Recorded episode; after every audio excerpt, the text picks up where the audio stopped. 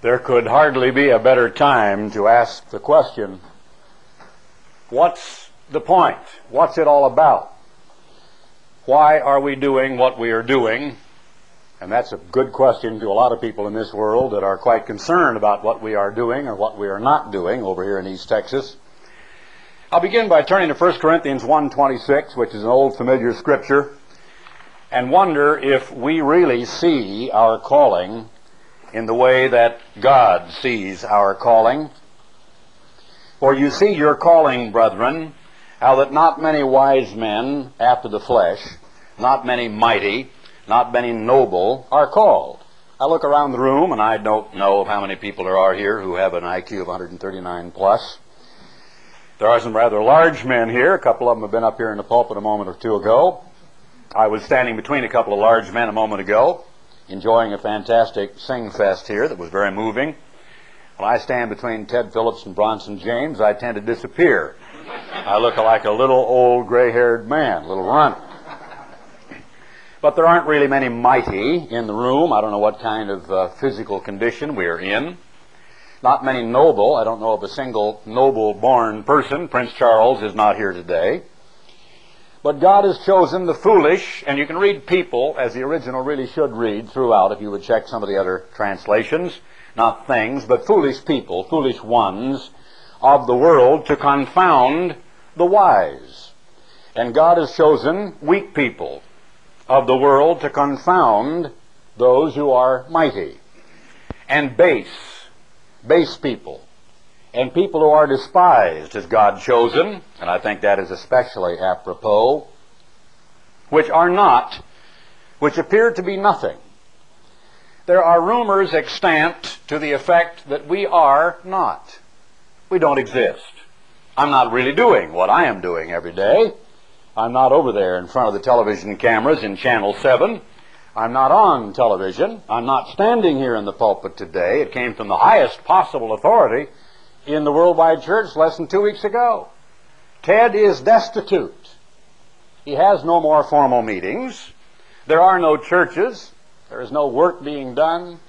It has all dwindled down to only a scattered group meeting in his own home in private. Isn't it amazing that there are those who say today, we are nothing, we are not. And God has chosen things which are not to bring to naught things that are that no flesh should glory in his presence. But of him are ye in Christ Jesus, who of God is made unto us wisdom and righteousness and sanctification and redemption, that according as it is written, He that glories, let him glory in the Lord. The theme I want to orchestrate over and over again today is that God wants you, and that's a miracle. You? I mean, consider who you are. Consider your background. Consider your power or your strength. If you were to be given a shovel and an assignment to dig a ditch six feet deep, 100 yards long, exactly two and a half feet wide, how long would it take you? How many in this room would die of a heart attack before they got through the first few yards of earth? How mighty are we? How powerful are we?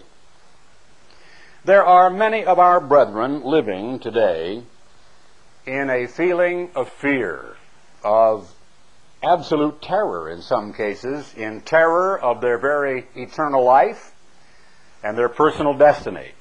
They are not sure anymore, where I think they used to be years ago, that they were headed toward God's kingdom.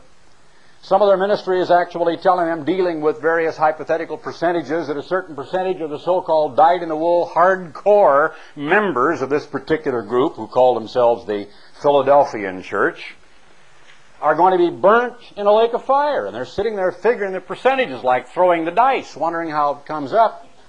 It's like picking the straws. You end up with a short one.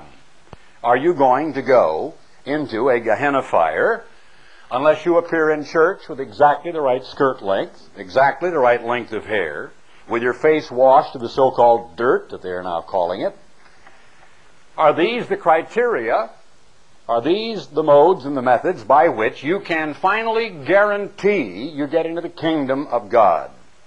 And if you remain attached laterally to a human leader, and loyally to each other, and all as one body, meaning translated one organization. You can look around and see the body because there it is physically. And you will then be in the kingdom of God. But if you don't accomplish those things, unquestioning, absolute, uncomplaining, automatic obedience to a man, dogged, determined, month in and month out, year in and year out, sacrificial offerings of your sustenance, of your time, your energy, a complete, almost voluntary humility, and I read of that somewhere in the Bible, of subjecting every one of your problems, bottling it up, frightful, fearful of taking a problem to the minister. Why should the minister be to you the most friendly man you know? Why should he be the most, perhaps, you hope, educated in the congregation? The one best equipped to give you wise counsel. Why should you call your minister your friend? Why would you ever come up with the idea that if you have a problem at home, something you're having difficulty with, where you were only six or seven, you could creep off and tell your mom about it? When you were nine and ten, you could have a heart to heart talk with your dad. Now, today, maybe you could say, uh, Mr. So and so, could I have a chance to talk with you in private? And tell your minister about something and expect that he would understand, that he would even empathize, sympathize, listen to your complaint. In the same way, a mother would pick up a child and dry his tears and put mercurochrome on his skin knee and hold him and comfort him when he's hurting.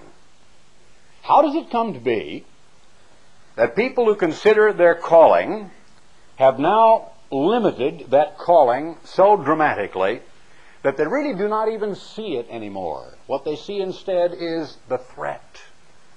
What they see is not the calling, not the hope, not the bright, vibrant, beautiful, fabulous future that awaits them, not the great potential and all that they can be.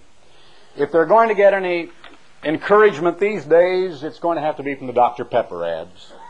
It's going to have to be from Allstate. You're in good hands with Allstate. Be all that you can be. Marvelous statement. But you do that by drinking a diet Dr. Pepper and keeping a weight off your middle. But you do not find these great slogans extant between your minister and yourself in a church organization to which I refer. If I were to say to someone else, Oh, I wouldn't care whether or not you judge me. I wouldn't care whether or not you prate around over the world and up and down state to state among people about what a terrible thing I am. I read in this scripture, but of him are you, Garner Ted Armstrong, are you, substitute your name, in Christ Jesus, who of God, by and from God, by God's power, is made unto us wisdom. Guess how wise I really am when I don't know the answer. I just turn to Christ, and He always knows the answer. And righteousness. Me, of myself, righteous? Well, ridiculous. But how righteous is Christ? And sanctification. And redemption. If Christ is your wisdom, if He is your righteousness, if He is the individual who separates you to a holy purpose, sanctification means to set apart to a holy purpose, if He is your purchaser, He bought you at auction, so to speak, the devil was there bidding, the devil finally quit bidding. He wasn't willing to bid as high as Christ. He wasn't willing to pay the price. He didn't have the money. He didn't have the paycheck. Christ kept right on bidding until it was going, going, gone, and it hit the block. Sold. Jesus Christ bought you. Substitute your name. He redeems you. That according as it is written, he that glories, you want to swell up and boast, be egotistical, you want to talk about how good you are, how great you are, what you've accomplished, how powerful you are, what your great office is, your vaunted position, that you may glory in the Lord. In 1 Corinthians 15, 49 to 52, and I won't read it all, it says, Flesh and blood cannot inherit the kingdom of God. It talks about how we will all be changed, that Christ is the first fruits, and will be changed in a moment, in the twinkling of an eye, And we will no longer be flesh, but we will become something else. We'll become a spirit being. Do you know that all religion from time immemorial, even among the pagan Babylonians, has been in effect a celebration of life? I was talking about this in Chicago recently and on one telecast. Oftentimes, people in religious organizations have misunderstood the motives of the pagans. They have generally tended to put down all paganism as being brutal, hateful, dark, morbid, thinking of it as a lot of bloody ritual of routine mass murder. They think of it as an organization or some kind of a cultural, uh, religious society, like the American Indians, even in southwestern United States, in Texas. There used to be people down around Corpus Christi who literally were cannibals in the early days, even before the Spanish came. Human sacrifice was not unknown because it had spilled over from the borders of Mexico, where it was a common practice among some of the Aztecs, the Toltecs, the Mayans, the Incas, down further into Central and uh, America and Northern South America, where they lived and worshipped Quetzalcoatl. All religion, from the ancient Sumerians, Sidonians, and Babylonians, was in effect a celebration of life. If there's one factor with which we deal every single day when we wake up, it is here we are. That's you in the mirror, rubbing your eyes, going to get your first cup of coffee if you drink it, waking up and going about the ablutions and the necessary bodily functions, getting breakfast, getting the batteries charged up, and getting started to go off to do whatever it is you do every day. Some of you working, some of you housewives, some retired.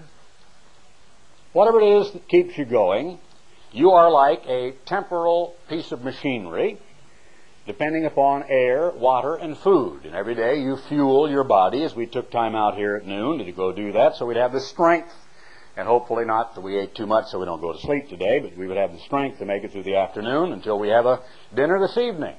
Then we go to bed and we recharge our batteries and flip our eyes up like the little doll that does that when you put her down and stare at our brains for about eight hours. Wake up, not a bit inspired by what we've been looking at, apparently. With our eyes red, we rub all the sleep out of it, and we go through the whole process again. Why? You keep doing that interminably, enough years, enough decades, you know what happens to you? Same things been happening to me. Look, I put it down like that, the strong light, and I see pink in there now. Hair starts to fall out. You fight the battle of AIDS. There are women out there that are, where I live that are not going to give up. They are absolutely determined that they will not give up. There's one that has a kind of a white colored rag that she's put around through the bald spots in her hair. And she is probably one of the most grateful ladies to the advent of plastic and foam and hairspray and rubber that has ever existed in the history of the world. She is like a lot of other people, and I don't mean to put women down because this one woman, you know, bless her heart, I'd like to tell, tell her that she could just become a grandmother type and put her grandkids on her knee, and, and, and she would be a lovely lady. But she is so obviously trying to be 16, and she's about 79, and that's what makes it look so ridiculous. You know, 79 year old women basically should not have long blonde hair down their back. I mean, it just somehow it doesn't work in our society. But anyway, enough of that.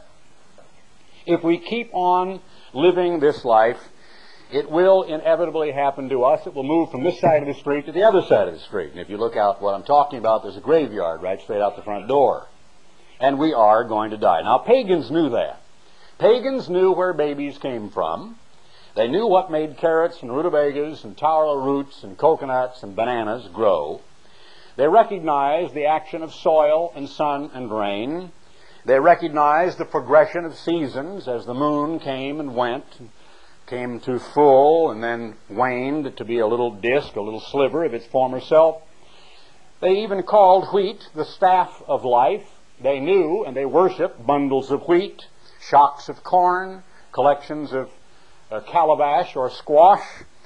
And they then worshipped the gods that they thought must exist, even though they couldn't see them. But tradition said that the gods at one time did come down and consort with men atop Mount Olympus or atop some mountain in Central or South America, like Aconcagua, 22,000 feet.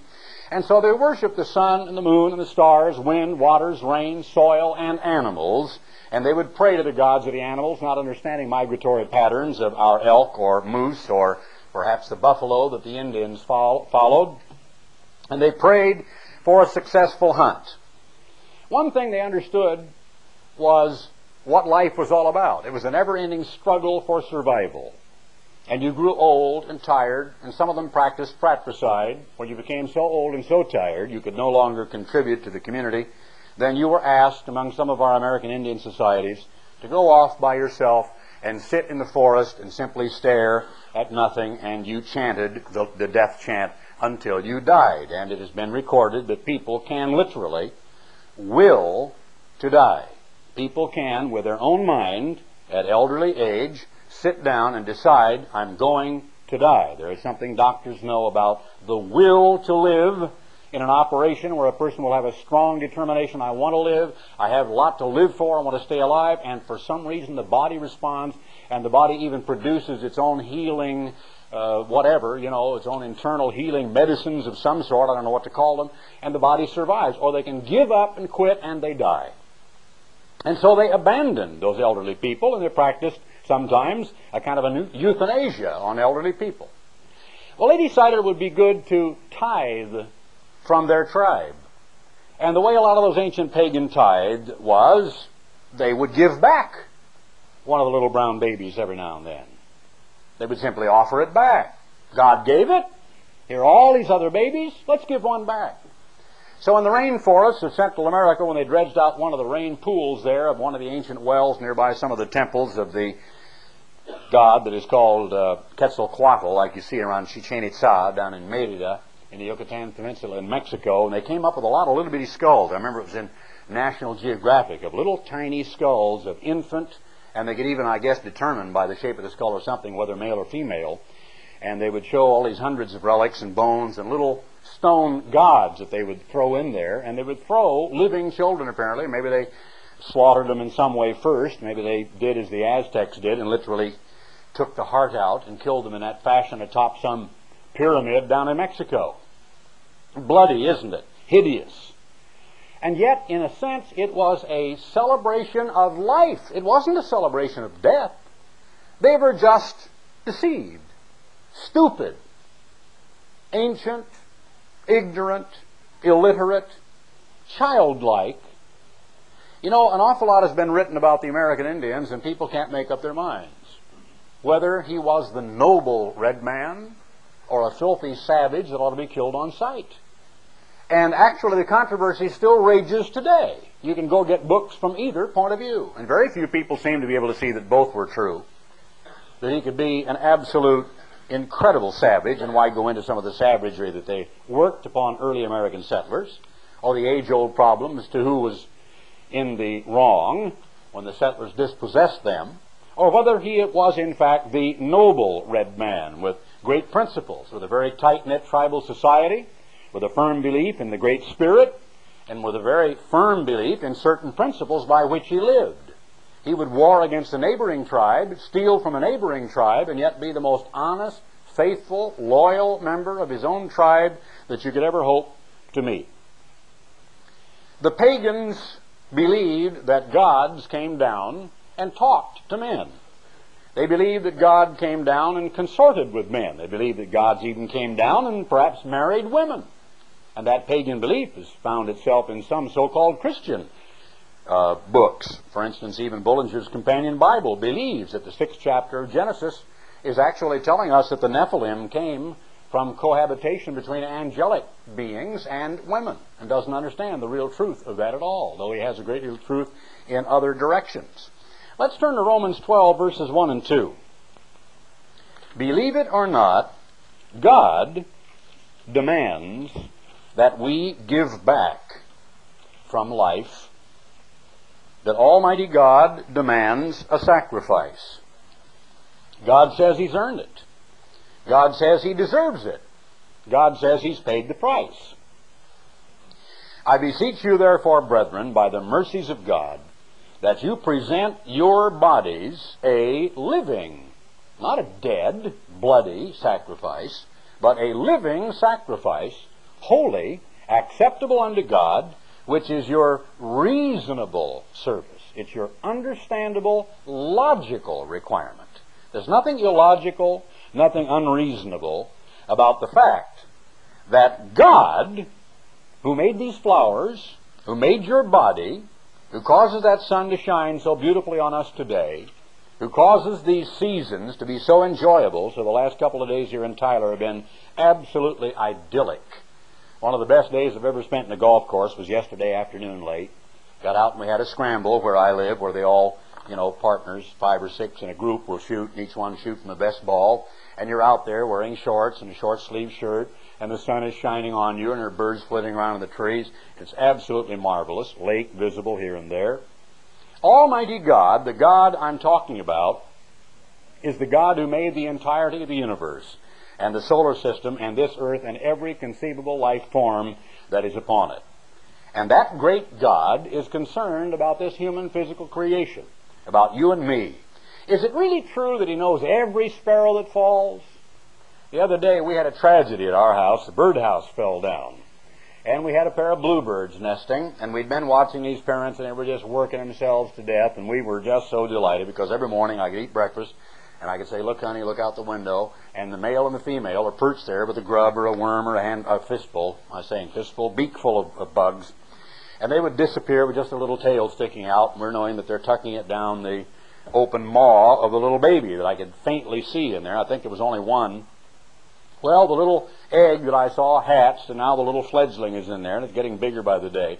And these parents are just, they'll poke food in it and just flit away, and moments later they're back and poking another bug down the gullet. You know, the little bird will do that, and they're feeding it, little bluebirds. Well, bluebirds are supposed to be an endangered species. There aren't that many of them anymore, and I was really hoping that this pair would be successful in raising this little one, and uh, Lo and behold, horrible wind came along. Well, the dumb thing wasn't fastened down the way it ought to be. So here's the birdhouse on its top, outside of the fence. I look, the baby is nowhere in sight. Did God know that when I didn't? I'm sound asleep in my bedroom. And the Bible tells me God knows every sparrow, and I'm going to include bluebirds. I don't think he's saying just the sparrow. I think he meant birds that falls. Well, we had to go to the nursery to get some grass, and when I parked my truck in back, we're wandering around out there, and Cheryl exclaimed, Oh, look here. Because you see, I thought, I didn't know the wind did it, I thought a cat did it. And I was mad at the cat. There are all kinds of cats. Most people do not know that cats are as ravenous as leopards and lions, and even though, you know, uh, she sits there on the couch and purrs, and you like to stroke her. At night, when you let her out, in any kind of a community, if there's any lawn, shrubbery, or grass around, that is a baby bird killer you got there. And it will maraud in birds' nests and come back with a feather, pick, you know, a little bit, and somebody's little precious baby bird is gone. So, anyway, uh, that's enough on cats. But cats are very secretive about it. They never. They never let on what's really going on. They're just kind of looking around, but they're they're planning tonight's uh, carousing and what they're going to do out there. Well, I was pretty sure a cat had jumped up and been reaching in there and it overbalanced it. And I thought, oh, honey, a cat got the bird. So I said, if those cats come around my backyard, I'm going to get my 22 and kill them. Some neighbor's going to be minus a cat because I thought that was horrible.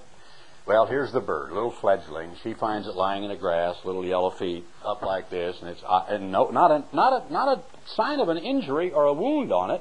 I guess it died of shock and fright from just plummeting off of the fence and banging its head on the roof of the of the little birdhouse there, and I guess wandering around, and the parents probably couldn't find it or whatever. It might have happened at night. I was really upset over the loss of that one little bird, and I think about that statement by Jesus Christ of Nazareth that He knows every hair of our head. The mind of God, I confess, is totally beyond my ability to comprehend. I can only keep a very few little things on my mind at once. My eyesight is limited by the molecules of air, by distance and space and refraction and reflection of sunlight. My reach is limited. My stride is limited. My heartbeat and my lungs are limited so that after I've run my mile and a half in the morning, I'm just about as tired as I want to be, and that's enough. If I had to run 26, I would die, no doubt. I'm very, very limited as a flesh and blood human being. And my mind is very limited. I've got to recharge it several times. And so every single 24 hour period, I've got to take time out and lie inert and go completely unconscious and then wake up and get up. And when I first get up, everything creaks. And everything is kind of ancient feeling and, and kind of like the lubricating oil is gone from the joints and I kind of tentatively work it. I roll out and groan on my shoulder, my arm, and I groan when I put my feet on the floor, and I groan when I stand up. And a few more groans, I made it to the bathroom. I groan a while when I'm trying to reach up for my head, you know, and, and, and take a shower. Then I groan when I step out. But after a lot of groaning and complaining, then I'm, I'm ready to go again during that day. As I get older, I expect to be tolerated a little more than I am today. I expect that after a few more years of living life together, my wife will get used to my groanings, and she won't say what she does when that noise comes out of me every now and then. But it happens to us. And I see some gray heads out here kind of agreeing with what I'm saying. And as this life goes on, I think it behooves all of us, it certainly behooves me, to ask, what was it all for? I think, as no other person, I could give up very easily and almost have a lot of people understand why I did. I could quit doing what I'm doing, and a lot of people wouldn't blame me. I could say, look, I labored for 28 solid years, did a half hour radio program six days a week, TV, and for about a year and a half or two I was on television daily hundreds of articles and booklets and traveling around and preaching sermons like this before audiences of 12 to 15,000 people. I've stood in pulpits for hundreds and hundreds and hundreds of hours until I thought I would hang my lungs on the furthest balcony and go away trembling and unable to speak. Feast after feast, I would lose my voice to where I would virtually have to communicate on a pad and was not able to whisper a word when the feast was over and fell back in exhaustion and then wondered, you know, when do we start it again? And it was all for what? It would be easy if I were to lose sight of the answer to the question I'm asking today. What's it all about? What is it for? Why do we do it? If I didn't know the answer to that, it would be very easy to quit, and it would be very understandable to a lot of people as to why I had quit. 28 years? only to start over again at age 54, for pity's sake, and start back doing what I was doing when I was 26. I'm not 26 anymore. It's not as easy as it was when I was 26. I want to ask you, what is it for? God demands we give back what He has given. He says He requires a living sacrifice. But what's the point to that? What, is, what does He want us to do that for? What's God need with you? Now, when I say you, think about you. You know, you in your beautiful, naked profile before a full length mirror. As only you know exactly what you look like, because that's what God knows the way you look. I know what I look like in naked profile. Yuck! It's awful. All right. Let's turn to John, the first chapter, right quickly. I'm not going to read a lot of this, but John 1 and Hebrews 1 are the two scriptures that tell us about the time when God became a man.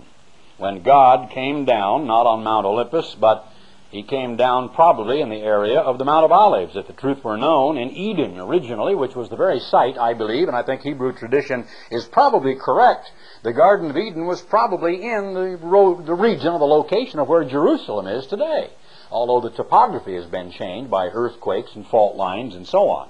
In the beginning was the Word. Now, I would like to see that dramatized sometime. I'd love to have a movie made on real creation. And when we have the power to do that in the kingdom of God, we will do so. Although then I think we'll be able to do it with vision. And perhaps the power of God can simply sit a classroom down then and just transport them by vision back to the way it was in the beginning. And audio-visual education will reach its stride in the millennium, the kingdom of God. You won't have to do it with cutting film and and post editing and film and video footage and all of that and research and writing. You can just simply, with the power of God, give them a vision, put it in their mind. I'll never forget the creation, which is a, a kind of a dramatic song that is done by a full choral group, and I think Fred Waring did a particularly exciting, inspiring version of it in the Pasadena Civic Auditorium many years ago. And the choir was back there singing this kind of a low, uh, vroom, vroom kind of background, you know, and then they got down to an absolute little pin spot, totally black in the auditorium. And this big, handsome black man, probably about Bronson's size, comes out, and he had one of the most magnificent bass baritone voices I have ever heard. And he rushes out from the wings and comes to his knees and slides about four feet and starts with his hands up with a pin spot on him, only his face, and he said, God stepped out of the universe And you know, I mean, my hair stood up on end, everybody else's hair stood up on end, and I mean, you got goosebumps all over you. And he began to sing this song about God said, let there be light, and so on, and the creation of the birds and how they split the air with their wings. And it was so dramatic. It was a musical drama of what it was like at the creation. And it was electrifying. I've never forgotten it 20 some years later. I'd go to see that in a minute if I knew where it was playing today. In the beginning was the Word. I wish we had cymbals, bass drums, and 130, you know, instruments of some sort. So we understood the meaning of these words, in the beginning. God, from eternity to eternity. What's eternity? Roll time back to the American Revolutionary War. Roll time back to the time when my father was born up here in Des Moines, Iowa, and ran out chucking rocks at woodchucks in a vacant lot, which long since has become probably part of the downtown. Do you realize that his generation, 99.44% of that living generation, the great movers of corporate industry, the builders of America, the heads of banks and institutions, the movie stars, the presidents and members of Congress of that era are all gone. They're all dead. You go back to the tumultuous days of the civic or the Civil War, they're all dead. My grandmother was born one year after Abraham Lincoln was killed. She didn't die until the 1960s, I think, the early 1960s, at age 96. That generation is gone. And before them, other generations. I wish I could have known what it was like when my grandfather Horace Armstrong, who was called Harry by his young wife, who was a very beautiful young lady, I've seen an old faded yellowish picture of my grandma. And she looked like she was a very attractive young woman, but they wore funny looking clothes, you know, and bonnets and clothes all the way up to their neck and brushing on the dust of the ground in a kind of a puritanical era back then. And then I roll time back further beyond the discovery of this continent by Eastern Europeans, but when men were here. And you can go down right here near Fort Worth in Texas. Matter of fact, the Natural Museum in Dallas will give you some of those early relics from people who lived. And down near Glen Rose, their footprints are indelibly etched in solid stone. And some of their burial sites are here. And they know that there were civilizations and cultures here in Texas centuries before the Spaniards ever introduced the horse into the Western world. There's a fabulous book on that about the entire history of Texas Mr. Dart has read and given me a copy of, and it's really well worth your reading. And even before the, the, those people, there were other people here. This isn't a young land. It's an ancient, old land. The stone behind me is just as old as the rock in the Great Pyramid. The stone behind me is as old as the tomb in which Jesus lay. I can reach and touch that rock, and it may be four and one half billion years of age. I don't know. Maybe several million, maybe a hundred million, give or take a million or two. Can we get the concept of forever in the beginning? The only beginning with which we're concerned. Now, this room has limits. We learn from a tiny child that things should be in right angles. We learn up and out and away and how far are things and how big are things. And they show us in grade school a mouse and an elephant. So you can think tiny and large. This was particularly difficult for my two sons because in learning to handle strange words they couldn't hear, they had to visualize or see words. So it was very difficult oftentimes for their teachers to teach them by comparisons and so on the meaning of certain rather crazy words like all. How do you explain to a deaf child what is all? Or what is everything, or what is nothing, or what is so far, or how far, or so long, or so big, or so large, or so many. So I don't understand eternity. I can only cope with the beginning of things. And beyond things, I'm lost. I can deal with things. I can deal with the universe. There it is. I can go out and look at it at night. There's the sun out there today and the moon tonight. I can deal with that in the earth, and I can even know that they're able apparently to tell within certain parameters how old some of the rocks are. But beyond that, when there was nothing. Now, the concept of going out away from me in all directions boggles my mind. My mind goes, what? Because all directions don't exist. It's over there or it's over there. It's back or it's forth, you know. It's up or it's down. It's not everywhere.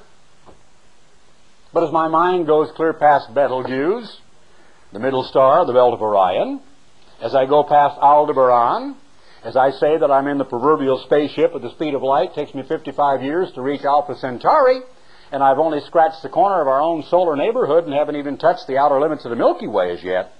But the Milky Way is only one little tiny spiral nebula of which there are billions with 200 billion billion stars bigger than our sun in every one of them and so-called black holes in the universe, and that every one of them are rushing away at who knows how many tens of thousands of miles per hour from apparently some central area where there was once a great cataclysm, a great explosion.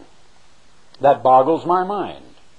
How could there have been a being who reached out and grabbed handsful of nothing and made himself a giant hydrogen atom? And then that atom burst into billions of pieces. And because of various principles that he has built into his universe, which I don't understand, I don't really know what I'm doing standing here, why I'm not flying off the earth as it turns, is beyond me. Newton tried to define it, but he didn't invent it. He only called it gravity. And I resist it so many hours standing on my feet, and that's what makes my back hurt. Gravity does it to me. I lie on my side, you ought to see my face when I wake up. It sags to one side. You know, when people die, they don't look the same. They're, all the mus- muscles uh, just go, you know, and their, their face just kind of oozes down, flattens out on the concrete. It's really ridiculous looking. And when we get a little bit too much flatulent flesh around our faces, it sags. A lot of people go and have it cut out, thrown away, and kind of stitch it up and pull it up. You've heard the story about the fat man, but that's a different one that they gathered him up and, you know, snipped it off. It's a horrible story. Newton didn't invent it, he only tried to define it. In the beginning, in that dark blackness of nothingness, was the Word. A voice came out of that blackness, and that word, that Greek word, and the Greek word is only a language, it's a symbol of certain little funny shapes, you know, and uh, just like the English language is a rebellious, law abiding series of funny looking squiggles and the English word is an ugly language. Uh, for example, I, I think the word theos is a pretty word where the word God in the English language, G-O-D, just think about it for a minute. If, if, you, I've always said if you repeat an English word, the word word, you stand around like some little puppet. You say word, word, word, and you say it about 40 times, pretty soon it loses meaning, and it's just a kind of an ugly sound that you are making. Well, language is only some way by which we clack these tongues against the hard and the soft palate. We explode and expel air from our bellows that are called our lungs, and we make various noises by depressing our tongue or by emitting various grunts and various syllabic kind of sibilant whispering sounds and by going against our teeth and so on and putting our tongue against our teeth and forcing the air to come out the side, which is what I do when I say at the end of teeth, which is kind of a dangerous word for the people in the front row. The Word. What was that word? The Greek word is logos, L-O-G-O-S, and if you look it up, it means spokesman. A great powerful voice that made a statement that gave a command. And the word was with God, an English word, God. Let's put it this way. That spokesman was with the divine family, with the ever living, all powerful, all knowing members of a divine family who dwell in a different dimension, whose life is sustained internally, a perpetual motion kind of a life, self sustaining, who know all the secrets of the universe the secrets of the atom and nuclear fusion, nuclear fission, and know the secrets of magnetism, the secrets of outer space, X-ray vision, eternal life, solve the aging process, dwell in eternity, and are vastly superior beings to we mundane temporal human forms. And the Word was with God, and the Word was God. The same was back there in the dark beginning, before there was a world with God. All things were made by Him. I don't know how much fun they had when they decided to make that particular form of flower. We've got these growing outside our house. I've never bothered to count how many petals there are on a geranium or why they call it a geranium. I don't even know. I know why they call a red-winged blackbird a red-winged blackbird because he's got red on his wings and he's black. But other than that, I don't know why a starling is a starling or a sparrow is a sparrow, except that maybe they eat sparingly. Where some of the names come from, I really don't know. But as I try to take apart the elements of my temporal environment in which I live, and I've always been a, a fascinated maybe kind of a stupid, wide open, wide eyed, dumb student of uh, nature. I can kneel down in my backyard and pick up some little growing thing and just stare at it until I nearly go blind because it just is, is so fabulous to me. I can look at little tiny wildflowers up to three separate patterns of their little petals and these star shapes and how they will repeat their shape in every one of the flowers exactly, and it just catches my breath. I can understand why David said what he did, why Solomon was such a naturalist, and why David would just marvel at the skies and said how marvelously he was made. I can dig that. I can understand it. Everything that was made, I have never seen up real close, except, well, maybe I've seen a couple of pictures of how mosquitoes slip in that beak and make a little incision and then inject into you immediately a painkiller, the little monsters, so you don't feel it and they have some kind of a thing that they inject into you. It's just almost like the dentist coming along and shooting you full of Novocaine before he yanks your tooth out. Dumb mosquito comes along, and they've got that. Now, when they pull it out, they've got some sort of infectious little bugs, I guess, if you could see them powerfully magnified. They've got germs on their little proboscis, and they leave some of the germs behind. When you scratch it, it gets infected, and then you've got this mound where this little booger admit that I'm wrong. It's just a kind of a thought. I'd like it to be that way, but maybe it isn't that way. But when I say, when the, when the Bible tells me that everything was made by Him, and without Him was not anything made that was made, I want to get the perspective that the one who came down to this earth and actually came down so far, that, that's what begins to impress me, is what a vast journey it was. Is the incredible distance between heaven and where we are. And the futility, seemingly sometimes, of words. Did you ever feel at the close of a prayer that you didn't quite know how to close it? Now, really, you say in Jesus' name about three times, and you want to be so formal and you want to get it just right. So at the last moment at the end of the prayer, it's really in Jesus' name. Now, then you get up and you go away from your prayer. I hope that one got there. I hope you heard that one. I hope that one got through. These words are important. I'll come back to that in a minute because I want to show you a classic example. All things were made by him, and without him was not anything made that was made. In him was life, and the life was the light of men. And the light shines in darkness, and the darkness doesn't comprehend or understand it. How true. There was a man sent from God whose name was John. I won't read all of this, but he bare witness of that light. Verse 10, he, that light, that word that was in the beginning, the blackness of nothingness, who made the hydrogen atom and made all the universe, was in the world, cosmos. He, the Logos, was in the cosmos, and the cosmos was made by him. I am not a metallurgist. I don't know a lot about mineralogy. I did learn at one time the cleavage properties of certain minerals and certain aspects of mineralogy, and I at one time could recite from the fingernail. You know, they use the fingernail as the hardness to softness, and talc is the softest, and I guess the diamond is the hardest, and they will list them all from the diamond down to talc as the softest and the hardest of all the minerals there are, and it's called the scratch properties of minerals, as to what scratches what. In other words, a diamond scratches quartz, quartz scratches a garnet, and a garnet might scratch something else, and that'll scratch something else, which will scratch your thumbnail, and your thumbnail will scratch talc, which is found in a kind of a rock form. But I've forgotten a lot of that since my college days. But if it's that hard for me to learn and to memorize and to fathom and to understand how the stalactites and stalagmites formed in the grand, grand uh, caverns, or what are they called, over here, and some of the great caves of uh, our Appalachian area, over millions of years of chemicals dripping from the roof of a cave and form those beautiful things, and they form exactly according to a set law, what about thinking it through and designing it and starting from scratch? Not even having a model to work with, having nothing, and just designing all things. To me, it is absolutely awesome. He was in the world, the world was made by him, and the world knew him not, and still doesn't.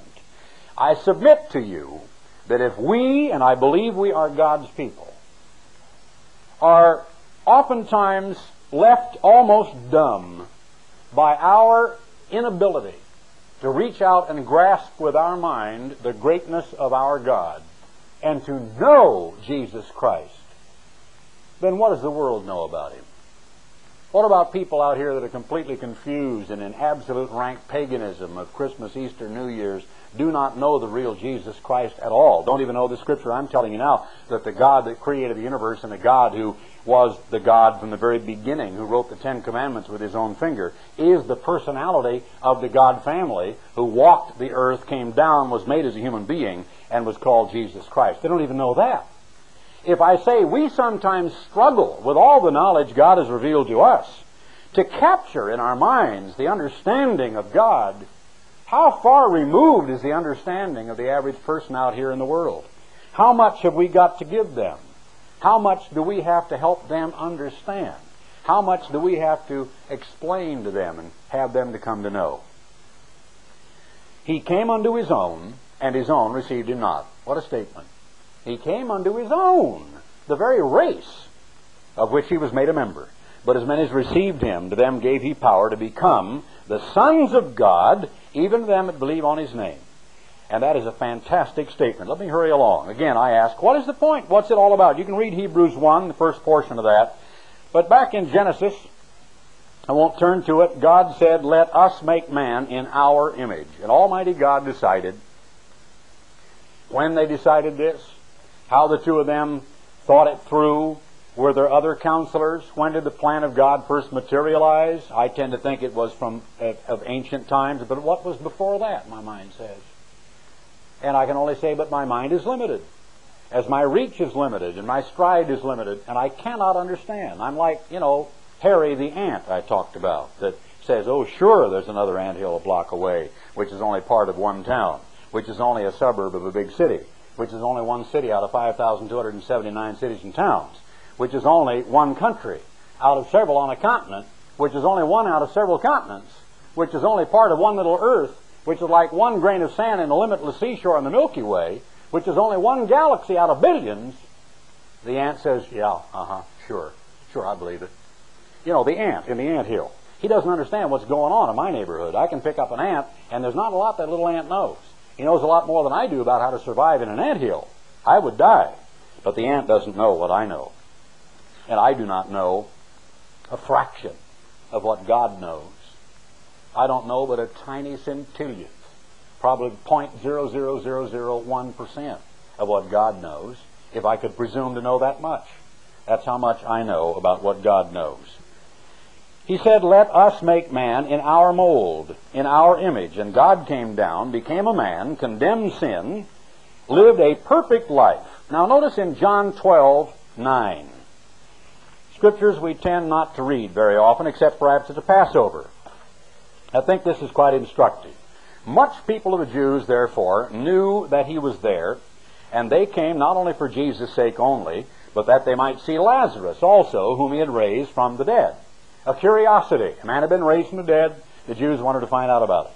This next statement is a fantastic one. Shows you a little bit of the attitude of some people that I can relate to now, finally. After all these years, I think I understand it more than I did six years ago.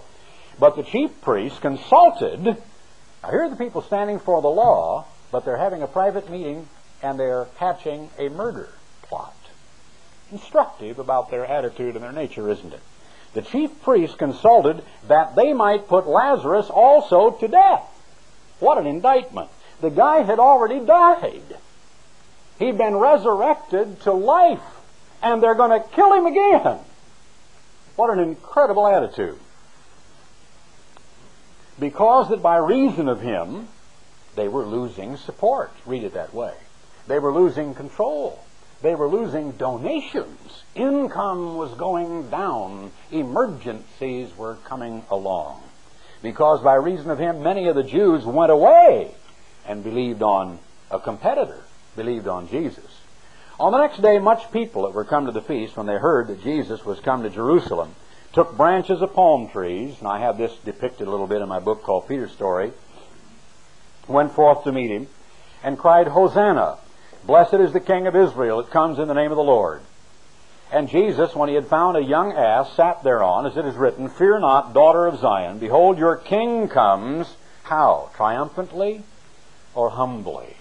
Sitting on the foal or a coat of an ass, with just somebody's robe there to ride on. And it was a very makeshift, humble kind of a ceremony, and yet great exaltation among the poor and the people of that community. These things, listen to this, understood not his disciples at the first. But when Jesus was glorified, then remembered they that these things were written on him. John is writing this probably many years later. So now John has hindsight, and the Holy Spirit inspires him to put in a kind of an editorial concept. Oh, by the way, we didn't get it when it happened, but the Holy Spirit inspired us to understand it later. So I, John, am telling you, he says, that they did remember that these things were written about him, and that they had done these things unto him. The people, therefore, that was with him when he called Lazarus out of his grave and raised him from the dead, bear record, told other people about it. Yeah, he raised Lazarus. He really did it. For this cause the people also met him, for that they had heard that he had done this miracle. The Pharisees therefore said among themselves, Perceive ye how we prevail nothing? Behold, the world is gone after him. We're losing support. He's the new hero. They're all flocking over there to Jesus. And there were certain Greeks among them that came to worship at the feast. The same came therefore to Philip, which was of Bethsaida of Galilee, same city as Peter and Andrew, and desired him, saying, Sir, we would see Jesus. They wanted to talk to him, find out about all these rumors. Philip came and told Andrew, and again Andrew and Philip told Jesus. Now, why did Jesus respond? Because I think these were probably important officials. And he was now coming to the attention of the Greeks and the Romans. And so Jesus said, the hour is come that the Son of Man should be glorified. An old religious word. But try to crank your mind back to the way it must have been and the way Jesus thought about it as a human being. The hour is come, the time is near, when the Son of Man should be glorified. Verily, verily, I say unto you, except a corn of wheat fall into the ground and die, it abides alone. But if it die, it brings forth much fruit. He that loves his life shall lose it, and he that hates his life in this world shall keep it unto life eternal. If any man serve me, let him follow me, and where I am, there shall also my servant be. If any man serve me, him will my Father honor. Find for me rank in the words any man. It means mankind, so it includes you ladies and women. If any person, any isolated person, any individual person will serve me, him will my Father honor. Does it say if any person will serve another person? Or doesn't it say, if any man serve me, let him follow me? Does it say, follow the one I have put in charge? follow my anointed human being? Or does it say, follow me? Now is my soul troubled, and what shall I say? Father, save me from this hour? Shall I say that to my Father, God, up there in heaven? But for this cause came I unto this hour. Father, glorify thy name. He is filled with emotion at this moment. What do I say? Father, get me out of it. It's a purpose. I'm now coming to the end of this experience, coming to the end of this life a grain of corn, a grain of wheat, it becomes a stalk, and thousandfold come from it. And new wealth is brought upon the earth. My hour is come. Father, glorify thy name. Rumbling thunder.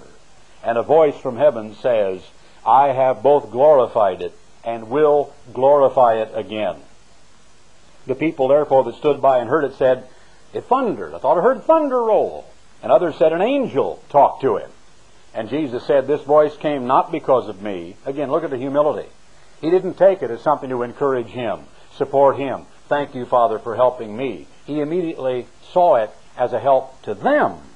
It was continually love flowing out toward those people that came from Jesus Christ. It didn't come for my sake, but for your sakes. Now is the judgment of this world. Now shall the prince of this world be cast out. And I, if I be lifted up from the earth, talking about seeing a vision in his own mind, about them rearing a pail up into the air with his body fixed to it, with spikes driven through it, will draw all men unto me. This he said, signifying what death he should die. I want to look a little further in John 17 and verse 20. The last formal words that Jesus spoke in a prayer to his Father, beginning in the 17th chapter, verse 1, but I'm going to go to verse 20. We read this generally at the Passover service. And he said in verse 20, to his Father, John, remembering with God's Holy Spirit to guide his pen, the words that Jesus prayed that night. Neither do I pray for these alone. And now let's take a look at these people here in this building in Tyler, Texas, 1984. And remember these words of Jesus Christ but for them also which shall believe on me through their word. What are we reading right now? John 17:20. John wrote it. What do I know about God and about Jesus Christ? Nothing that I didn't get from the pen of Paul, Peter, James, Jude, Timothy. Not Timothy, he didn't write it. Paul wrote it to Timothy. Isaiah, Jeremiah, I don't know anything about God except what God has revealed to me through the life's blood, sweat, and tears, through the effort, the sacrifice, and in some cases the martyrdom of men. Men just like me and just like you, who gave their lives. And here is my Savior, Jesus Christ, praying, not just for those, but for me, for you. Praying for those who afterward will believe on Jesus Christ through their, that is the apostles' word. And they put it down in writing, and we have it preserved today. That they may all be one. Not one and then others, but one combined. That they may be one, as thou, Father, art in me, and I in thee, that they also may be one in us, that the world may believe that you have sent me. And the glory which you gave me have I given them, that they may be one even as we are one. I in them and you in me, that's a spiritual process by which our very nature, our hearts, the emotions that can be stirred within us, our real attitude or approach toward other human beings and toward our God is a spiritual quantity of our character and not human or physical or carnal. That they may be made perfect in one, and that the world may know that you have sent me and have loved them. What? God loved me? Quite a statement, isn't it? God loves something like me, this thing walking around down here, this ugly uh, kind of a caricature of a human shape. How could God love me? Well, He made me, He made you, He made all of us in His image. We are the progeny of Adam and Eve, of Noah and his family, and have loved them as you have loved me. Father, I will that they also, whom you have given me, be with me where I am. Listen to this. Now, how many times have you, I remember when I was a little kid, I just learned to swim. My dad and mom couldn't be bothered. They were sitting up on the bank talking to my grandparents. Look, Daddy, look, Mom, I'm diving through an inner tube. I wanted to show off, as they say in Texas, show out. I don't know why they say that. My wife says show out. I say show off. To my parents. I could swim. I wanted to do something. That's human nature. When you accomplish something, when you are able to do something or perform something, you want to share it. You paint, you sing, you are skillful on an instrument, you are skilled in some mechanical function or other, there's something you produce, something you've done. Well, you want to share it, display it, show it. Artists have showings. Musicians sing and perform, etc. Writers write, and people read what they write. So people who accumulate or achieve or succeed want to share. I have a lot of moments in my life that I would like to share with you, but I can't. I just keep my mouth shut out where I live. I'd like to talk to my buddy about what it looks like at 39,000 feet with dawn coming up over the far northern part of Iceland. I'd like to tell him about what it was like that time when all of a sudden the start, starter generator shaft broke at exactly the midway point coming back across the Atlantic, and I had to hit 11 switches in about seven seconds to get the electrical load down, or else we'd lose our navigational capability. But I can't do that because they'd think, oh, you're just bragging. You're just talking about yourself. You're just talking it up. Some of those old guys want to tell me about what it was like jumping out in 101st Airborne behind the Normandy beaches at the Cotentin Peninsula and landing near the villages where I read about some of the great fighting in World War II, and other people think they're just bragging. I've got a retired Air Force general out there that I play golf with once in a while. He keeps his mouth shut too. He doesn't talk about it. I understand this. Look, look at these words. Jesus is praying to his Father, and in his mind are the faces of James and Andrew and Peter and John and Bartholomew and Thaddeus and Simon the Canaanite. And he's thinking about these vibrant, young, strong men that he has known in the deepest way three and one half years. Father, I will that they also, whom you have given me, be with me where I am. I want them to know what it is like. I want them to really, finally, once and for all, understand what I was, where I came from, what I looked like before I walked around with them like a human being. That they may behold my glory, which you have given me. I want them to look on me while I'm wearing my crown, while they can look at me like burnished bronze and gold and silver. For you loved me before the foundation of the world. O righteous Father, the world has not known you, but I have known you. And these have known that you have sent me. God, consorting with human beings, come down to the earth, walking on this soil with his own handiwork, and the very Son of God, remember that God family, wanting so badly other human beings to see him the way he really is. And I have declared unto them thy name, and will declare it, that the love wherewith thou hast loved me may be in them, and I, Jesus Christ, living my life within them. Isn't it interesting? The last formal words we have record of that Jesus spoke were in a prayer and not to man, were to his Father and not to his disciples, and that it spoke of love being in them and Christ dwelling in their hearts and minds through love. Again, without an ugly contrast, think of the letter Mr. Dart read to the ministry this morning, and for the, those of you who didn't hear it, it was a letter of a person talking of the fright and the fear and the pain and the disillusionment and the, the bewilderment and the confusion that they are meeting every single Sabbath in church. They go to church in fear. And here is a message of boundless love. You're God's kids. You're God's children. I own you. You're mine. I purchased you. I've redeemed you. I love you. I care for you. You're going to make it.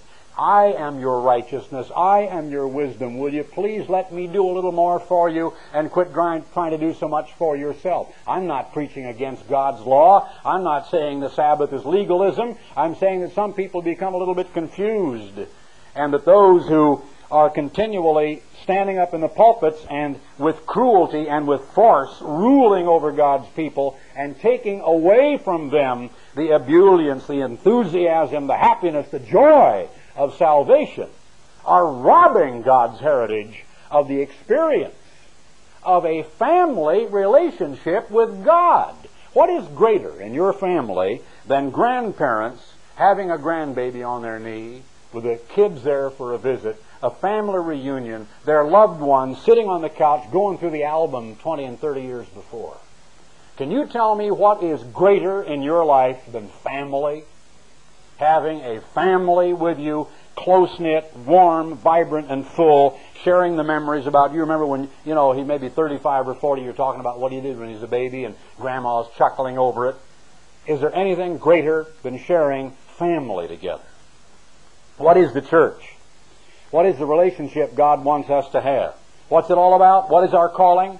God wants you, He wants us in His family. That process is supposed to be a happy experience. He goes so far as to tell us, rejoice even in tribulation. If you are to rejoice in trial and rejoice in trouble and rejoice in tribulation, what about week in and week out? I mean, what about when it's good times? What about when the economy is in a slight little recovery, for pity's sake?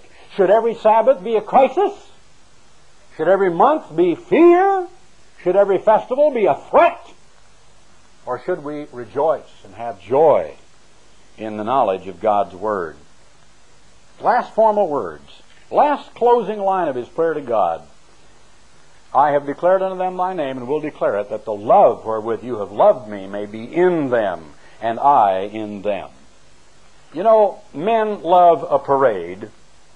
I remember so very well some great parades I had seen, and having lived, of course, in Pasadena, right where the Rose Parade begins, I saw plenty some of those, where millions can only look at it on television, and it's a stirring sight. Those of you who are not quite my age won't remember some of the things that I remember, but and I don't remember Lindy coming back. I don't know if that happened in my lifetime or before my lifetime. I've forgotten now. But anyway, I've seen some old black and white film of it. When Lindbergh came back from Paris and they had a ticker tape parade down Fifth Avenue in New York City, millions of human beings. I mean, the, the sky was just filled with confetti, and it was a fabulous thing.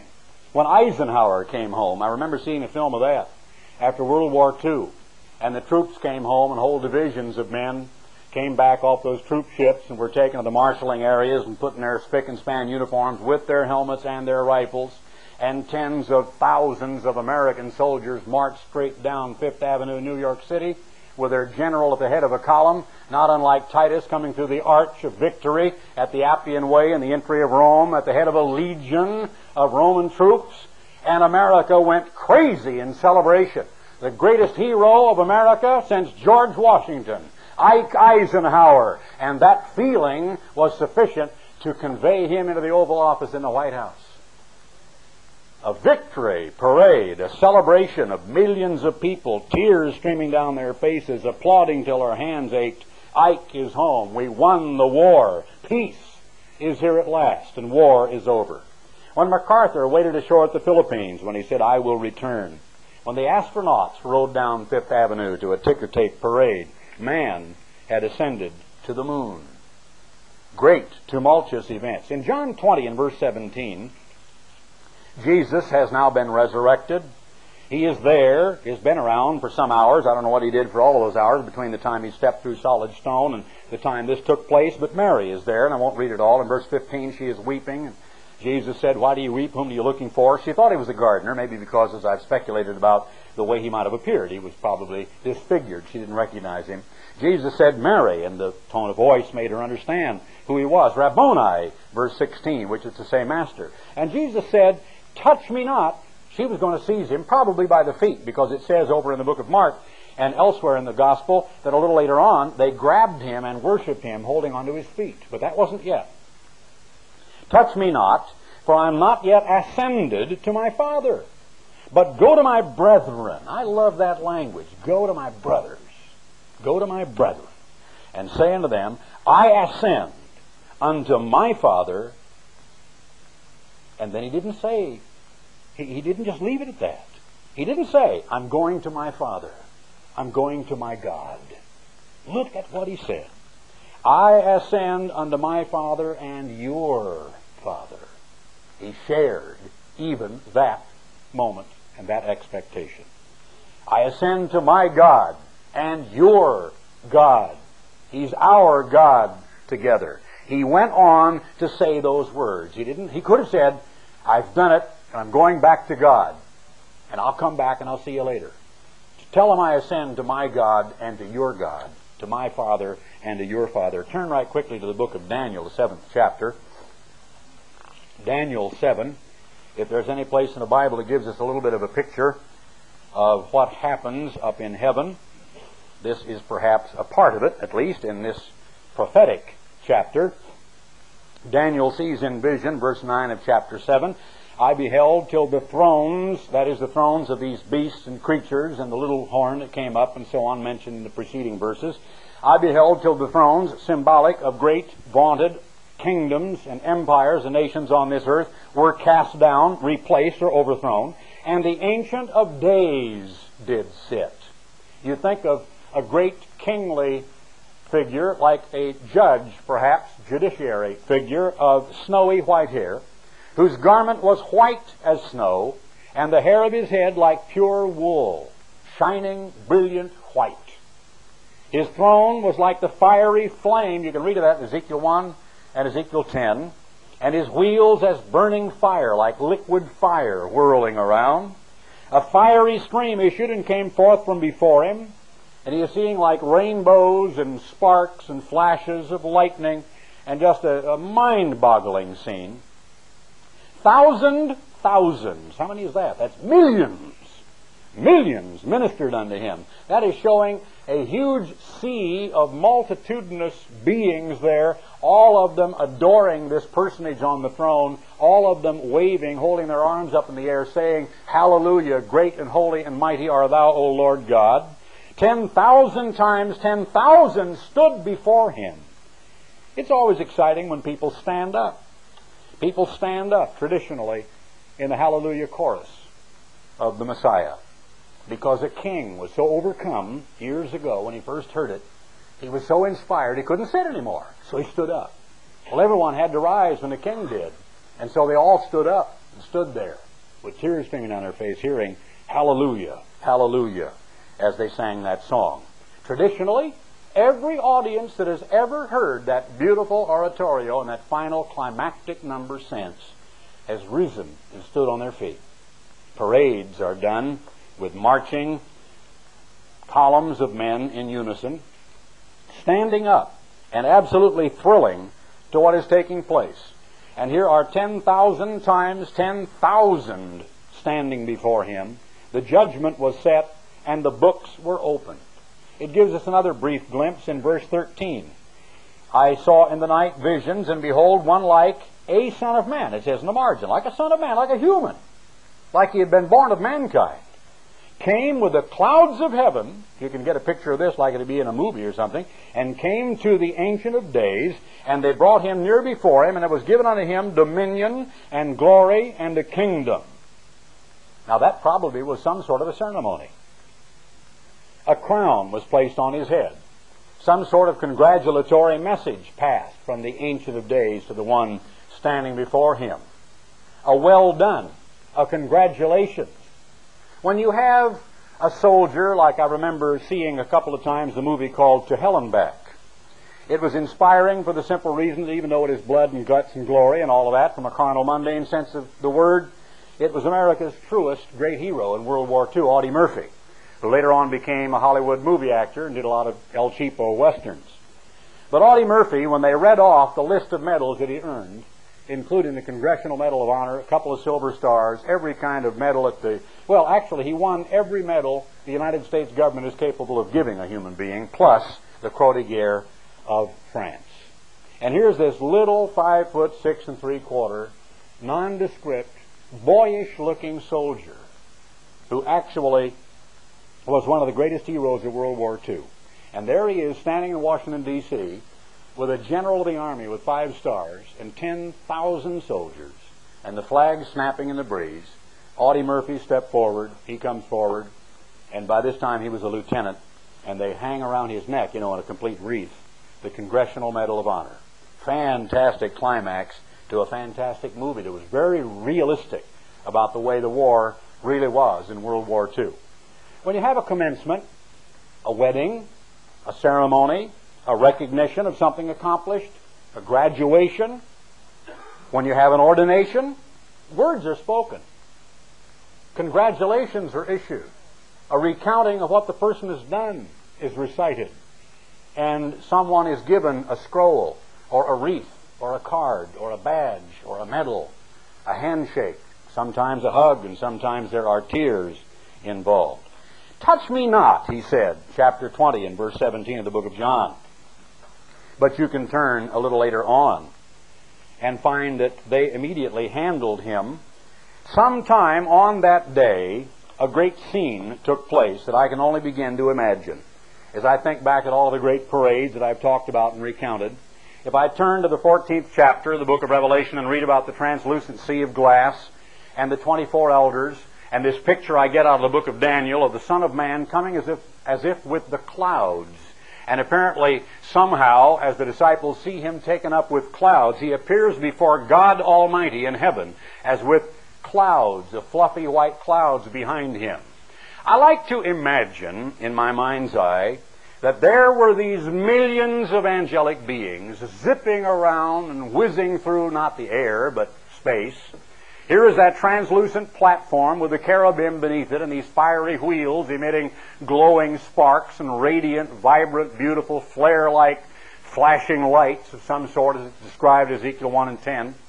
And that there on the steps, walking along toward a being sitting on a throne, which we cannot envision how great, how awesome, how sparkling, radiant, how bright, how powerful that being must appear. And here comes a bedraggled, wounded, injured, crippled being, walking slowly, great gaping wounds, one eye perhaps clear out of the socket. He is wearing a robe drenched with his own blood, and he comes up before that great being, and the great being looks at him, and he looking into the face of God. And I wonder if his first words weren't, Why didn't you tell me? Because, you know, the greatest secret that was ever kept was the shock that Jesus experienced when he is praying to the Father, and at the very last moment of his life, he said, It is finished. Remember his words? The last word he ever said was the word finished. It is finished. And he expired, or as it says in the Bible, gave up the ghost. It is finished. He knew it was over. In Hebrews 1 and verse 3 it says, When he had by himself purged our sins, he was set down at the right hand of the majesty on high. God the Father may have said, I couldn't have told you, because then you would have expected it. And you prayed so fervently those three times in heartbroken agony, begging me to let us work it out some other way. It was so tough for you to face as it was. It wasn't until the third time, and I kept silence, and I didn't answer that prayer. And when you got up from that third prayer and said, Nevertheless, not my will, but thine be done, God may have said, Your father cried. I like to imagine what that parade was like. What the coronation of Christ was like in heaven above when he said, It is finished. And then he ascends to God the Father and walks up to him and is crowned. And angels go crazy. He did it. He's back here, glorified again. He walked the earth, condemned sin in the flesh, overthrew Satan the devil, disqualified the devil, and he's back in heaven above and very God once again. Now let's get busy with the rest part of our rest of our program down here until we have it all concluded and put together because God is reproducing after the God kind and God is enlarging his great family. In 1 Corinthians the 15th chapter it says as in Adam all die, verse 22, even so in Christ shall all be made alive. But every man in his own order, Christ the first fruits, afterward they that belong to Christ. I like that language. They that are Christ at his coming. Then comes the end. There's still another final ceremony. There's still another great parade. There's still another great occasion in heaven above of which we can read. Then comes the end, when he shall have delivered up the kingdom of God, even the Father, when he shall have put down all rule and all authority and all power. For he must reign till he has put all enemies under his feet. Pray God that Jesus Christ does not come as a part of his challenge and a part of his job to put down rule and authority and power inside his own church. There should not be authority and power and rule inside his own church that even Jesus Christ has to decide to put down. But there should be gentleness and meekness and goodness and faith and the Son of Man who is willing to ride on the foal of an ass. Not a charging stallion, not a Sherman tank, but the foal of a little donkey. He must reign till he has put all enemies under his feet and the last enemy, and isn't it a bitter, rotten enemy, and don't we hate it? The last enemy that shall be destroyed is death. Revelation 14. Revelation, the 14th chapter, very quickly. I looked, John says, and lo, a lamb stood on the Mount Zion, and with him an hundred and forty and four thousand, having his father's name written in their foreheads. And I heard a voice from heaven as the voice of many waters, as the voice of a great thunder, like rolling peals of thunder. And I heard the voice of harpers harping with their harps, and they sung, as it were, a new song before the throne. Songs, music, instruments, great ceremony accompanies things that even happen in heaven above. The four creatures, that is the four great cherubim, and the elders, 24 of them, 12 on each side of God's throne, that no man could learn that song, but the 140 and 4,000 which were bought back, purchased, bought, redeemed from the earth. Spiritually, the next statement is meant having to do with the false church, certainly because of what it says in Hebrews 13.8, that marriage is honorable in all, and the bed is undefiled, and God said, replenish the earth. These are they which were not defiled with women, meaning false fallen churches, for they are virgins, spiritually speaking. These are they which follow the Lamb. Is that Lamb the one who guides you? Is he the one you follow? Is he your true leader? Whithersoever he goes. These were redeemed from among men. They were bought, and the price he paid when he outbid Satan the devil for your life is plenty adequate. Adequate for you and four and a half billion others just like you. These were redeemed from among men, being the first fruits unto God and to the Lamb, and in their mouth was found no guile. These are innocent, sweet little people. They're guileless, they're childlike, they're tender, they're loving, they love one another, and they act like it. They're without fault. How could they be? Well, because He is our righteousness, and He is without guile. They're without fault before the throne of God. Over a little later on, in the 19th chapter, in the 19th chapter, we can read of another great picture of heaven. In chapter 19 and verse 1, after these things I heard a great voice of much being, much people, muchedumbre it says in Spanish, in heaven saying, Alleluia, that means praise to God, salvation, and glory, and honor, and power unto the Lord our God. For true and righteous are his judgments, for he has judged the great whore which did corrupt the earth with her fornication, and has avenged the blood of his servants at her hand. What is the future of those who are called to do the work of God in this last moment of human experience on this earth? Are they not those of whom Jesus said, Some of you shall they put to death, and they that kill you will think they do God a service?